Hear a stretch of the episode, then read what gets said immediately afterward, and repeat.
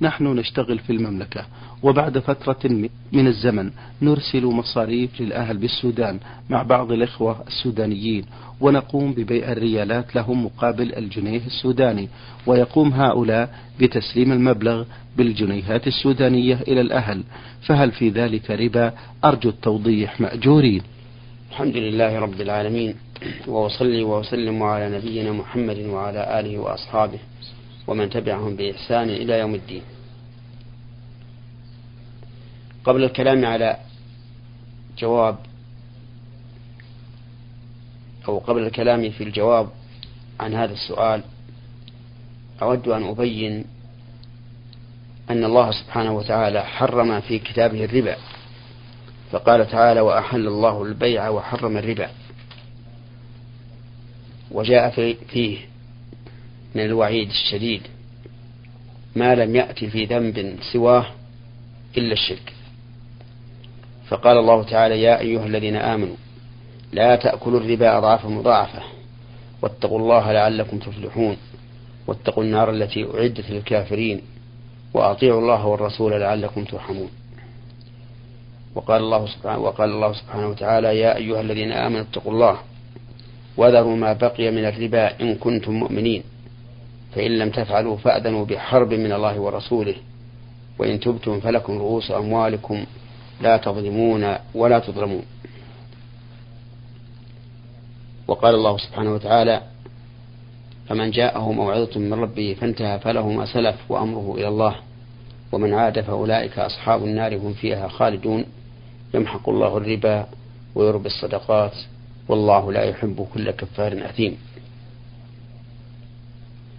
وثبت عن النبي صلى الله عليه وآله وسلم أنه لعن آكل الربا وموكله وشاهديه وكاتبه وقال هم سواء فالربا أمره عظيم وشأنه خطير. ومن نبت جسمه على الربا فقد نبت جسمه على السحت والعياذ بالله. والمرابون من هذه الأمة مشابهون لليهود الذين قال الله فيهم فبظلم من الذين هادوا حرمنا عليهم طيبات أحلت لهم وبصدهم عن سبيل الله كثيرا وأخذهم الربا وقدنه عنه وأكلهم أموال الناس بالباطل وأعتدنا للكافرين منهم عذابا أليما. ولا أظن مسلما يرضى لنفسه أن يكون مشابها لليهود. بل لو قلت لأي واحد من المسلمين أنت يهودي لنفر من ذلك أشد النفور ولا خاصمك على هذه الكلمة التي وصمته بها. وقد بين رسول الله صلى الله عليه وسلم الربا أين يكون وكيف وكيف يكون. فقال عليه الصلاة والسلام الذهب بالذهب والفضة بالفضة والبر بالبر والتمر بالتمر والشعير بالشعير والملح بالملح مثلا بمثل سواء بسواء يدا بيد فمن زاد أو استزاد فقد أربع فهذه الأصناف الستة هي التي يكون فيها الربا إذا باع الإنسان جنسا منها بمثله فإنه يجري فيهما ربا الفضل وربا النسيئة ولا بد لتوقي هذين النوعين من الربا لا بد من من التساوي بينهما وزنا فيما يوزن وكيلا فيما يكال والتقابض قبل التفرق.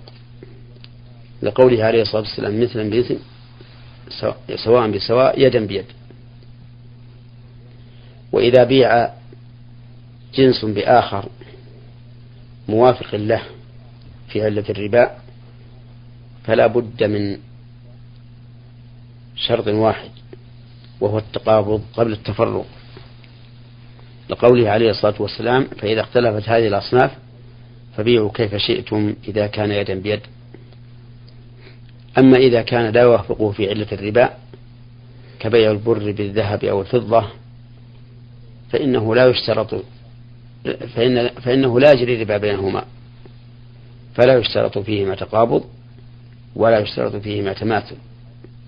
ولهذا يجوز أن تبيع صاعا من البر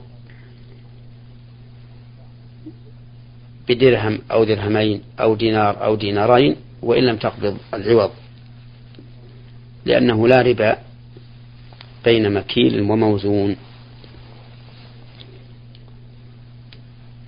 وعلى هذا يتنزل التبادل في العملات كالجنيه السوداني والريال السعودي فإنه لا بأس أن يحصل التفاضل بينهما ولكن لا بد من التقابض في مجلس العقد قبل التفرق. فإذا كان عند الإنسان السوداني في هذه في السعودية دراهم سعودية وأراد أن يحولها إلى جنيهات سودانية فإنه يذهب إلى أهل الصرف ويعطيهم الدراهم السعودية ويأخذ بدلها في الحال جنيهات سودانية ثم يرسلها إلى أهله.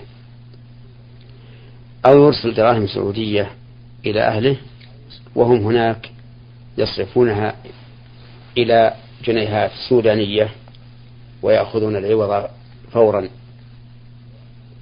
هذه هي الطريقة السليمة إما هذا وإما هذا. وأما أن يأخذ وإما أن يعطي دراهم سعودية هنا ويأخذ عوضها جنيهات سودانية في السودان فإن هذا لا يجوز.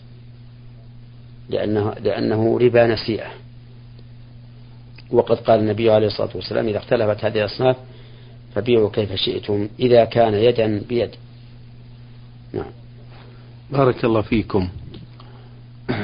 هذا السائل أخوكم في الله علي آه، زروق يقول هل يجوز لنا إذا كنا جماعة أن نصوم صوما جماعي؟ مثلا يوم الاثنين نأتي ونقول نصوم هذا اليوم جماعة وأرجو منكم الإجابة مأجورين.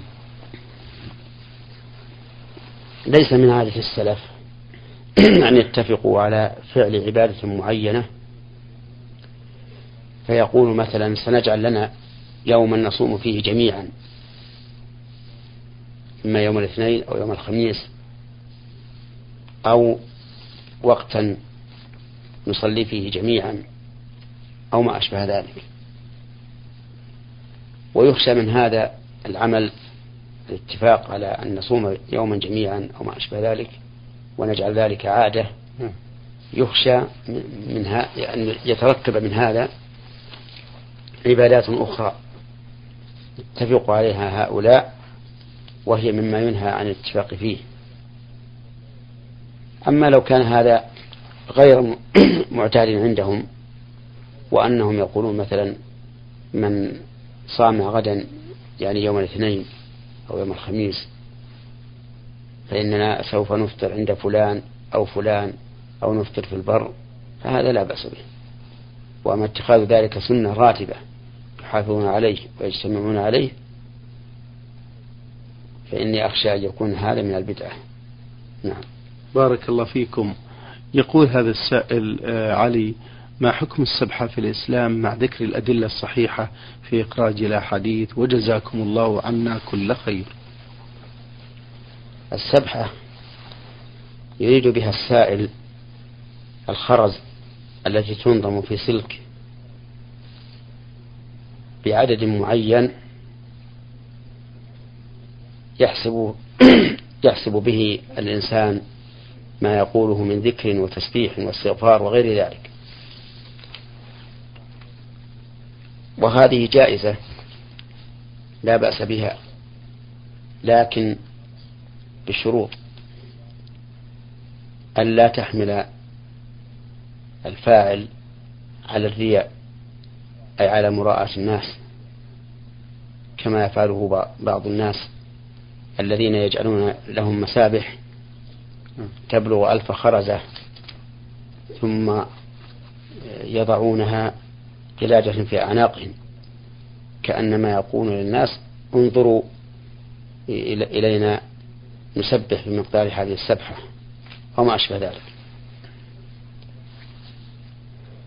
الشرط الثاني أن لا يتخذها على وجه مماثل لأهل البدع الذين ابتدعوا في دين الله ما لم يشرعه من الأذكار القولية أو الاهتزازات الفعلية لأن من تشبه بقوم فهو منهم.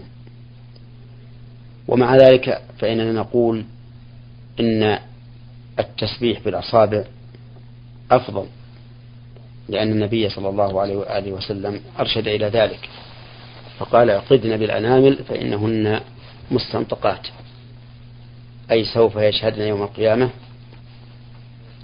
بما حصل.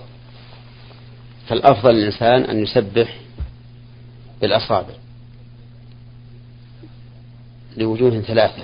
الأول أن هذا هو الذي أرشد إليه النبي صلى الله عليه وآله وسلم.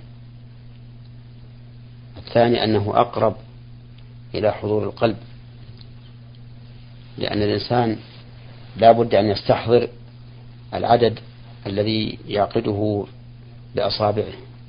بخلاف من كان يسبح بالسبحة فإنه قد يمرر يده على هذه الخرزات وقلبه ساهن ساهن غافل.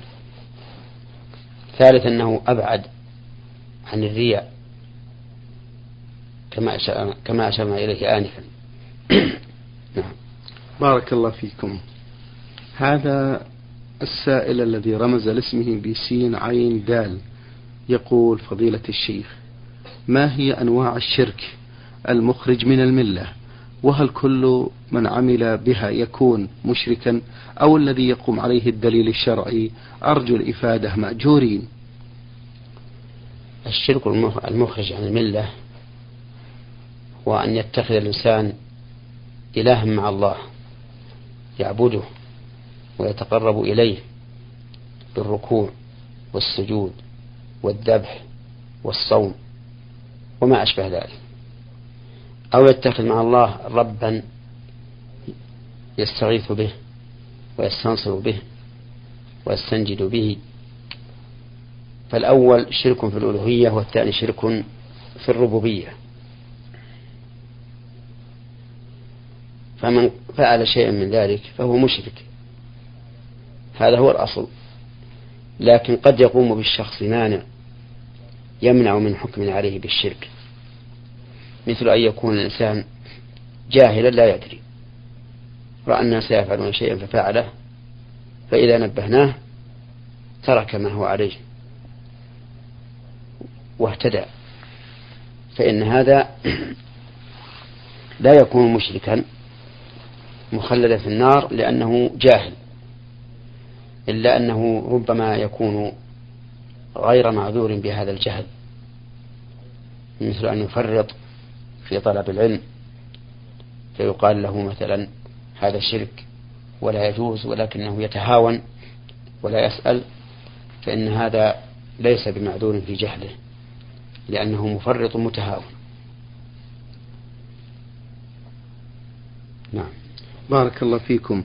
له سؤال آخر يقول هل البسملة من سورة الفاتحة أرجو الإفادة في هذا السؤال؟ الصحيح أن البسملة ليست آية من سورة الفاتحة. والدليل على ذلك أمران. دليل قولي ودليل فعلي. أما الدليل القولي فهو ما ثبت في الصحيح عن أبي هريرة رضي الله عنه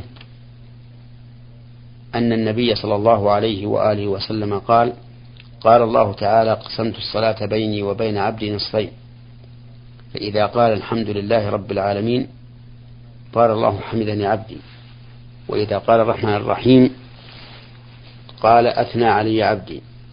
وإذا قال مالك يوم الدين قال مجدني عبدي. وإذا قال إياك نعبد وإياك نستعين قال الله هذا بيني وبين عبدي نصفين.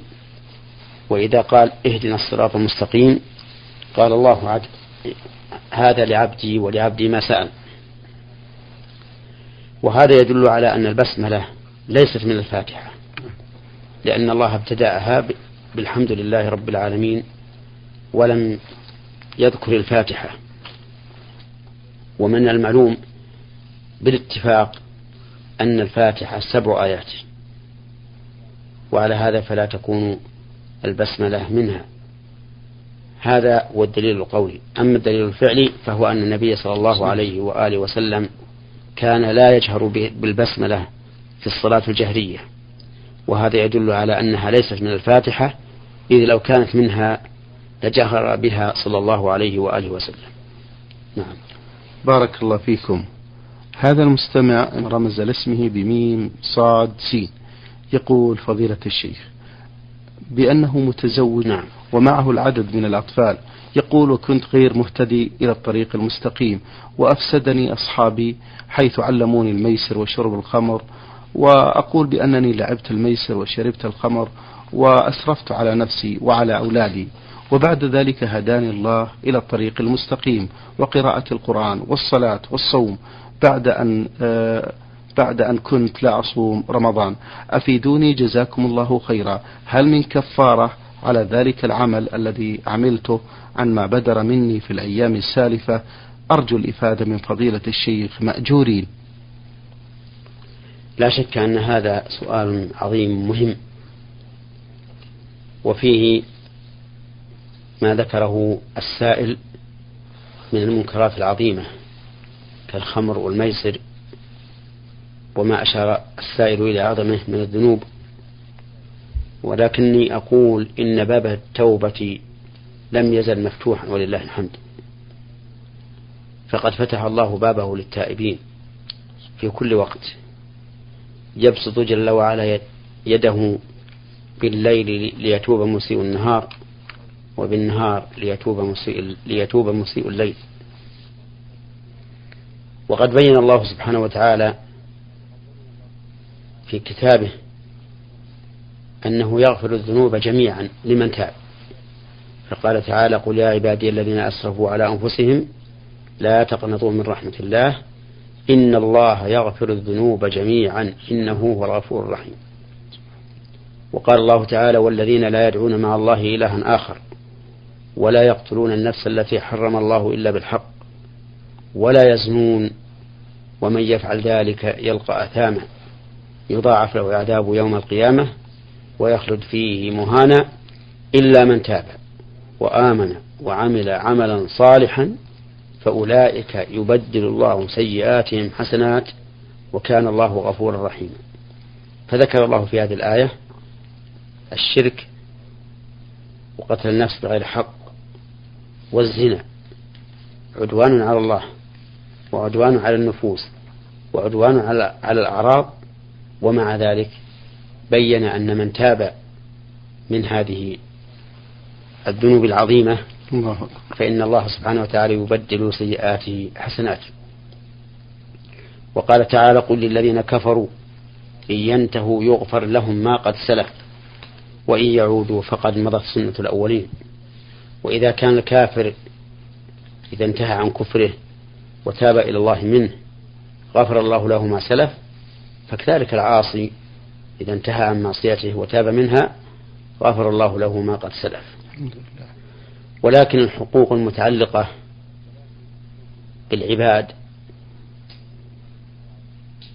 كغصب الأموال وأخذها بغير حق يجب على صاحبها أي يجب على التائب أن يردها إلى أصحابها فإن كانوا قد ماتوا ردها إلى ورثتهم فإن جهلهم فإنه يتصدق بها عنهم وتصل إليهم وتبرأ بها ذمته هذا إن لم يكن أخذ هذه الأموال بمعاوضة وعقد ومعاملة مع أصحابها. فإذا كان أخذ هذه الأموال بعقد ومعاملة ومعاوضة مع أصحابها فإنه لا يردها إليهم. مثل الميسر الذي ذكر السائل نعم. أنه كان يأخذه فإن هذا بعقد صادر عن رضا عن رضا من الآخر فلا يلزمه أن يعيد إليه ما أخذه منه ولكن يتصدق به تخلصا منه. ولا يرده إلى صاحبه لأنه لو رده إلى صاحبه جمع له بين العوض والمعوض أو لو رده إلى صاحبه لرده إليه وهو راض بخروجه منه على وجه محرم. نعم لو فرض أن صاحبه جاهل بأن الميسر حرام فهنا نقول رده على صاحبه لأنه أعطاك إياه معذورا. وخلاصة القول أن من تاب من أي ذنب فإن الله يتوب عليه. الحمد لله. لكن إذا كان الذنب متعلقا بحقوق, بحقوق الآدميين التي يجب ردها إليهم فإنه لا تتم التوبة إلا برد هذه الحقوق إلى أهلها. نعم. بارك الله فيكم. هذا السائل آه لم يذكر الاسم الحقيقة هنا يقول فضيلة الشيخ يوجد في بلدي عدة مساجد وفي يوم الجمعة أكثر هذه المساجد تؤذن أذانين وأغلب آه هذه المساجد للإخوة السلفيين الذين يؤذنون أذان واحد. فسألت أحد الإخوة لماذا لا يكون الأذان مرتين؟ فقال لي الآن المساجد كثيرة ولا داعي للأذانين فأرجو من سماحتكم أن تفتونا في هذا مأجورين الأذان الأول في صلاة الجمعة لصلاة الجمعة ليس معروفا في عهد النبي صلى الله عليه وآله وسلم وإنما كان الأذان في عهد النبي صلى الله عليه وسلم واحدا. وكذلك الحال في عهد أبي بكر وعمر. وفي عهد وفي عهد عثمان رضي الله عنه زاد الأذان الأول فصار للجمعة أذانان الأول والثاني فالثاني هو الذي يكون عند حضور الإمام أي بين يدي الإمام والأول يكون قبل ذلك. نعم. وهو من سنة الخليفة الراشد عثمان رضي الله عنه. وقد قال النبي صلى الله عليه وآله وسلم عليكم بسنتي وسنة الخلفاء الراشدين المهديين من بعدي تمسكوا بها وعضوا عليها بالنواجذ. وإذا كان في البلد واحد يقوم بهذا الأذان الأول ويسمعه أهل البلد كما هو الحال حين وجدت مكبرات الصوت فإنه يكفي عن بقية البلد وتحصل به الكفاية. فإن قال إذا فإن قال قائل إذا قولوا بأنه تحصل الكفاية في الأذان الثاني لأن الناس يسمعون الأذان من المساجد الأخرى قلنا لا لا سواء. فإن الأذان الثاني إنما يكون عند حضور الإمام وحضور الإمام يختلف من مسجد لآخر. نعم. بارك الله فيكم. هذا السائل له سؤال أخير نختم به هذه الحلقة. يقول لي أخ متوفى وعليه دين ونحن مع ظروف الحياة لا نستطيع أن نسدد هذا الدين ونحن نعلم أيضا أن الميت لا يدخل الجنة إلا عند سداد دينه وللعلم صاحب المبلغ يطالب به فنرجو من فضيلتكم أن تفتونا في هذا مأجورين. أما قول السائل نحن نعلم أن من عليه دين لا يدخل الجنة حتى يقضى دينه. فغير صحيح. ولا أصل له. لكن فيه حديث عن الرسول عليه الصلاة والسلام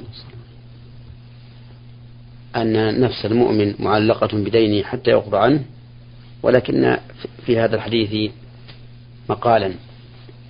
فإن من العلماء من ضعفه. وقال ها هو النبي صلى الله عليه وآله وسلم توفي ودرعه مرهونة بدين كان عليه صلى الله عليه وسلم.